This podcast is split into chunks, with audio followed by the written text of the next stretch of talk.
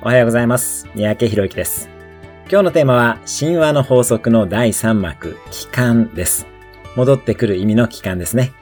何か挑戦しようと思った時は、実際成功した時の自分にかけてあげたいメッセージを考えてみましょう。あなたが冒険の旅を終えた時、成功した自分にかけてあげたい言葉は何ですか？その時、周りの人はどんな様子でしょうか？ぜひイメージしてみてください。また、冒険の旅、挑戦の旅に出ると、あなたの周りから去っていく人も実は現れます。